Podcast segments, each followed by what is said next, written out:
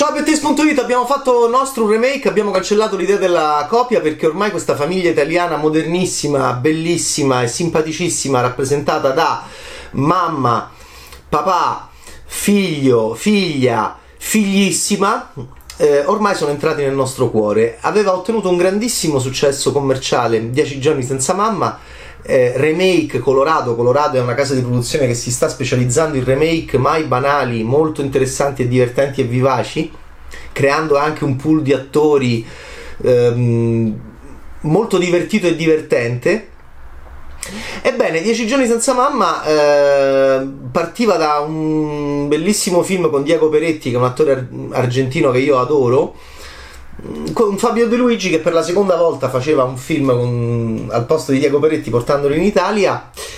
E era un film molto bello di, di, Valentina Lodovini che si arrabbiava con lui perché si annoiava di fare la mamma, voleva tornare a lavorare, era un film molto aperto, molto complesso, era un dramma familiare travestito da commedia dove erano bravissimi eh, tutti e c'era questa figlia adolescente bellissima Angelica Elli con un bellissimo look molto molto sensuale e poi c'era Tito, simpaticissimo Matteo Castellucci, piccolino che dava botte a tutti e faceva perdere i denti a Fabio De Luigi. E poi c'era una scoperta, praticamente era nata tipo un giorno prima dell'inizio delle riprese, Bianca Usai, che è la figlia di Alessandro Usai, uno dei produttori, che era uno spettacolo e guardate, loro stanno facendo, devo dire, cioè... sembra quasi Boyhood ormai. Sembra Anna di Nikita Mikhalkov.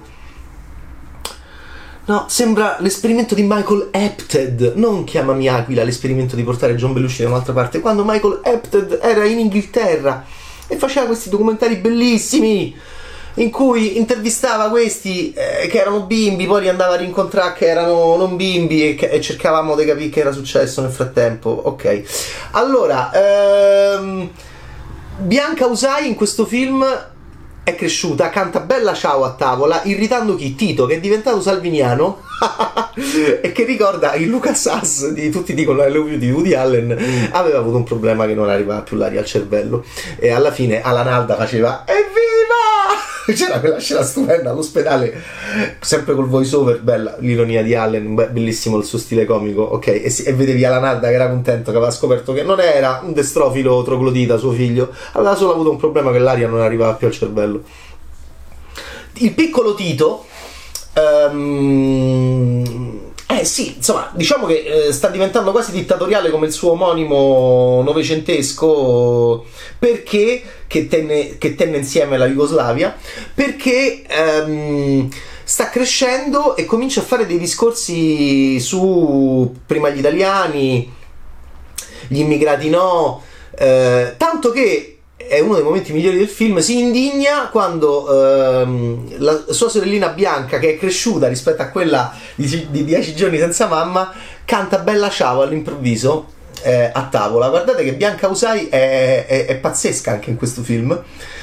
Si vede poi questa cosa che si vede che eh, gli attori reagiscono alle sue battute ridendo come matti e questo funziona perfettamente perché è chiaro che eh, è chiaro che Bianca Usai fa ridere perché è una bambina. Chissà che cosa succederà a Bianca in futuro. Anna, appunto, Mikhalkov, Boyhood. La stiamo vedendo crescere veramente. Ehm, ed eccola qua, cioè si vede che gli attori sono divertiti dalla sua presenza, si vede che reagiscono in un modo molto naturale che è perfetto perché lei è la piccola della famiglia, di questa famiglia che amiamo sempre di più, composta appunto da Fabio De Luigi, Carlo, ehm, Valentina Lodovini, Giulia, Angelica Elli, Camilla, eh, Matteo Castellucci, Tito e Bianca, interpretata da Bianca Usai. Che succede a questi? Nel primo film lei voleva tornare a lavorare e lui eh, doveva tornare, eh, o, o meglio, la grande svolta del maschio della mia generazione. Lui, torna, lui andava a casa e faceva il mammo Adesso eh, e i due ritrovavano anche una, un'intesa di coppia e un nuovo senso della famiglia. In mezzo a tutti i problemi classici, ecco, era classico ma anche mo- moderno, che, contra- che è una contraddizione. Era eterno, l'adolescenza, eterno, la figlia che entra in contrasto con la mamma, il figlio che entra in contrasto col papà, era eterno, però era anche molto contemporaneo perché, perché i, i ruoli possono cambiare. E Fabio De Luigi, che perdeva anche i denti uh, uh, uh, quando Tito gli dava una botta, Oh, qua Tito lo prende a schiaffi perché è sonnambulo. Fermo, fermo, fermo! Non gli fare niente, è sonnambulo. Ho capito. Già parte con De Luigi che come al solito bisogna picchiarlo. Non lo dico nella realtà, no, ci mancherebbe altro. Però al cinema bisogna picchiarlo, bisogna fargli male, bisogna metterlo in difficoltà. E Genovesi, il bravissimo regista di Dieci giorni con Babbo Natale, finalmente dico il titolo di questo sequel di, di in un certo senso di Dieci giorni senza mamma Alessandro Genovesi lo sa bene perché l'aveva fatto esplodere al botteghino con peggior, eh, la peggior settimana, il peggior Natale della mia vita, che era una sorta di. erano già quelli anche dei remake di una serie tv inglese che non si filava nessuno perché all'epoca le serie tv non si filava nessuno. E, e, e, ovviamente c'era un, un, riferimento chiarissimo alla sofferenza di Ben Stiller in camera e l'imbarazzo di fronte a anche diciamo um, eh, parenti della donna che tu vuoi sposare altolocati. Oh, in questo caso ehm, era, c'eravamo affezionati a loro, il film era andato molto bene, esce su Amazon Prime quando c'era il botteghino esce in questo momento in cui i cinema sono chiusi. Però mm, devo dire non poteva esserci un film più bello secondo me più spensierato più dolce più caldo perché ormai io mi sono molto affezionato a questi personaggi e penso che il pubblico si sia molto affezionato a questi personaggi e mi piace questo modo di far cinema e poi ci si può trovare addirittura quasi una sperimentazione eh, pazzesca, no? Eh, in chiave quasi appunto citando i documentari di Michael Apted, citando il Linklater su Bianca Usai, no? Michael Koff, cioè sull'idea del, del filmare una persona che cresce. Eh, sono cresciuti Giulia, il personaggio interpretato da Valentina Lodovini e, e, e, Carlo Fabio De Luigi. No, sono invecchiati, sono andati avanti, si vogliono molto bene, si amano. Eh, adesso però lei sta lavorando tanto, tanto, forse troppo. La figlia la odia, va bene, comincia ad avere i primi amorazzi l'adorabile Camilla di Angelica Elli. Tito è diventato salviniano, oh mio dio, ma che gli è successo? Non è che pure lui non gli arriva più la, l'aria al cervello. E, e, e, Fabio De Luigi nel ruolo di Carlo. Allora, guardate, il film eh, è, diciamo, ripresenta una stessa situazione per i primi 30 minuti, che è la parte, diciamo, forse un po' più pigra. Poi a un certo punto c'è il viaggio con la scelta del camper e c'è la grande tradizione nordamericana, eh, i film con Chevy Chase, della famiglia eh, col camper che parte e anche quelle erano famiglie a cui ci si affezionava, anche quelle erano famiglie che infatti poi facevano parte di franchise. In questo caso andiamo, va bene, devi fare un colloquio di lavoro, forse quello definitivo, forse quello che, dis- forse quello che creerà la maggiore frattura all'interno della nostra famiglia, perché attenzione, mai sottovalutare questi film Colorado diretti da genovesi con questa famiglia qua, perché in realtà ci sono dei temi drammatici, eh, sempre però eh, proposti come fosse una, una commedia familiare. In questo caso poi, va bene, dai, sì, andiamo in camper, tutti che gli erode del culo. E, mm, eh, il bagno manco funziona. Papà, come al solito, ha fatto casini. E De Luigi, però, è forte perché De Luigi è, è, un, è bravissimo nel fare questi personaggi di non voglio dire perdenti perché non è un perdente, di, di, lottatori nella sfiga e di grande pazienza. Lui è un resiliente, si dice che sono i bimbi resilienti. De Luigi, che è anche molto bimbo nel suo modo a volte di recitare, è resiliente, resistente, è un bellissimo personaggio, come un bellissimo personaggio anche Giulia di Valentina Lodovini. In questo, in questo momento partono, a nessuno gli va. Forse lui è quello a cui va di più per salvare la famiglia, perché lui si è reso conto che c'è qualcosa che non va da quando è diventato mamma. Allora via, si deve andare a Stoccolma dove tu farai un colloquio e forse poi chissà che cosa succederà dopo questo colloquio, perché tu sei brava e tu sei fantastica e tu stai andando avanti. Allora perché il film è molto interessante in chiave anche uomo-donna? Perché... Ehm, perché dopo aver dato eh, finalmente la possibilità anche cinematografica della chance senza stare a dire alle nostre signore anche in chiave cinematografica no però stai sbagliando certi ruoli devono rimanere gli stessi no perché questo era già il primo film. Adesso non c'è niente di più moderno e bello è, è, paritario in un certo senso di, di, mettere in discussione quella scelta che ha fatto la donna di diventare stacanovista come eravamo noi nel Novecento in questo paese, eh, di, di non tornare a casa, di dimenticarsi i regali, di dimenticarsi le feste, di trascurare la famiglia. Allora forse questo è veramente paritario, cioè mettere, ok, l'hai avuto, l'hai avuta questa possibilità, l'hai sfruttata, sei stata bravissima, sei bravissima, sei, sei, hai un grande talento nel tuo lavoro, sei eccezionale, però conta solo il lavoro? Ecco, non conta solo la donna nel lavoro, ma la domanda è, eh, e questo è paritario, far uscire il genere sessuale dal tema. Conta solo il lavoro come essere umano? come genitore, nemmeno come mamma, come genitore. Infatti il film è molto intelligente perché continua a usare l'espressione mammo, De Luigi è mammo. Allora lei che fa? Lei è pappo? Ma comunque vada, al di là che sei mammo, al di là che sei pappo, tu sei Giulia, tu sei una persona un membro di questa famiglia e se, questa, e, se, e se questa tua scelta come la scelta di tuo marito prima potesse creare dei problemi, via, se prende, se va a Stoccolma in camper, frizzi, lazzi, incidenti di Luigi che deve guidare il camper, vabbè, immaginatevi, mette sotto Babbo Natale.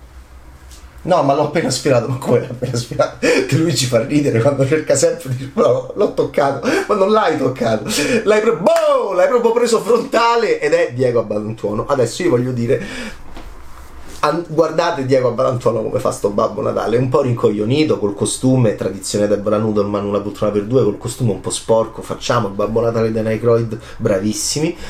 Anche perché il costume è un po' sporco perché? Perché stava per strada Babbo Natale e l'avete messo sotto. Signor Natale, ma è Babbo Natale realmente o un rincoglionito?